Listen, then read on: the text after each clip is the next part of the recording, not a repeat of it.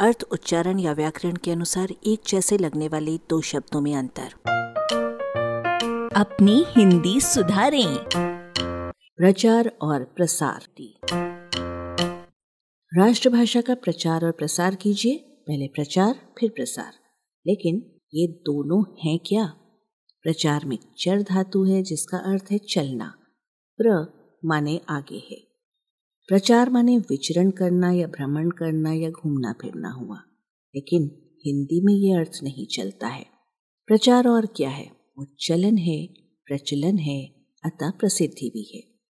वो किसी बात का व्यापक और निरंतर व्यवहार है, और किसी वस्तु या सिद्धांत को लोकप्रिय और प्रसिद्ध करने का प्रयास और कार्य है। वो लोगों को किसी नई वस्तु की जानकारी देना है, जिससे वे उसका व्यवहार करें, खरीदें। वो विज्ञापन है। प्रसार में श्री धातु है, जिसका अर्थ पहुँचना गति युक्त होना है। प्र जुड़ने के कारण प्रसार का अर्थ आगे बढ़ना हुआ। प्रसार और क्या है? वो फैलाव या विस्तार है। वो इधर उधर जाने की क्रिया है। वो दीर्घ क्षेत्र और लंबे समय तक फैली हुई अवस्था है। प्रसार अंग्रेज़ी में एक्सटेंशन है, जबकि प्रचार उस भाषा में पब्लिसिटी है। आकाशवाणी पर प्रसारित कार्यक्रम के बीच बीच में दिए जाने वाले विज्ञापनों से वस्तुओं का प्रचार होता है। अशिक्षित व्यक्तियों के बीच शिक्षा के लाभ प्रचारित करने से शिक्षा के प्रसार के आसार बनते हैं। प्रचार में बात को व्यक्ति व्यक्ति तक पहुँचाने का भाव अधिक रहता है।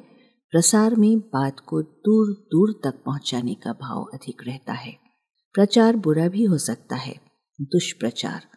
प्रसार का बुरा होना दुष्प्रसार का भी नहीं सुना जाता। वो अच्छा बुरा की जगह कम ज़्यादा होता है। चुनाव का प्रचार से गहरा संबंध है।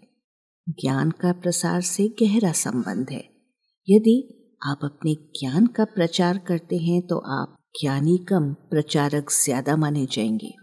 एक बार अंग्रेज़ी के शब्दों के माध्यम से इन शब्दों की फिर तुलना प्रचार प्रोपेगंडा है, प्रसार डिस्पर्शन है।